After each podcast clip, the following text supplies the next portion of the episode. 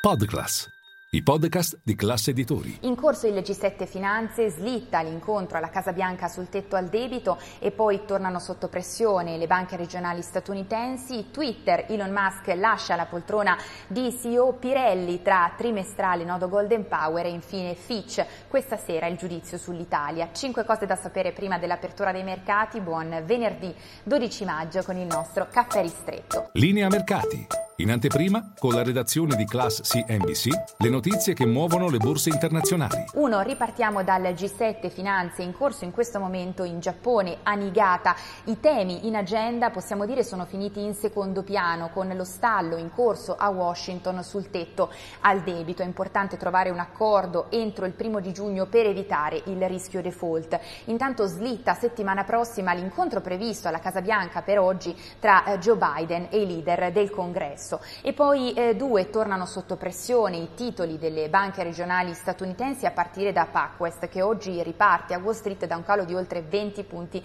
percentuali. A pesare è la fuga dei depositi nell'ultima settimana infatti sono calati del 9,5%, dunque torna il rischio di un effetto domino possiamo dire tra le banche regionali statunitensi. E poi tre, Twitter in primissimo piano perché nella serata di ieri con un tweet Elon Musk ha annunciato di lasciare presto la carica di CEO del social media, in sei settimane arriverà una nuova CEO, donna. Al momento il nome in pole position, non ci sono conferme, ma al momento sembrerebbe quello di Linda eh, Iaccarino, al momento a capo della pubblicità e delle partnership di NBC Universal. Elon Musk però resterà comunque all'interno di Twitter, si occuperà di tecnologie e eh, software. A festeggiare, in questo caso, sono gli azionisti di Tesla con il titolo che oggi riparte da un rialzo di due punti eh, percentuali percentuali, verosimilmente meno distrazioni per eh, Elon Musk.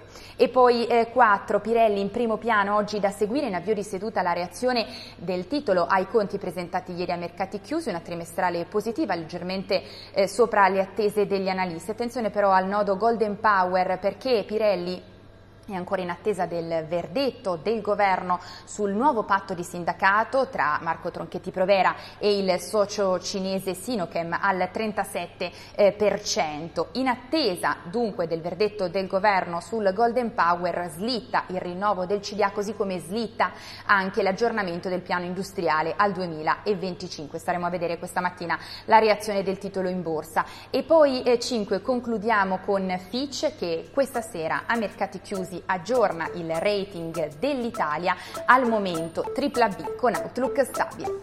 E tutti vi aspetto in diretta a Caffè Fari con tutte le notizie.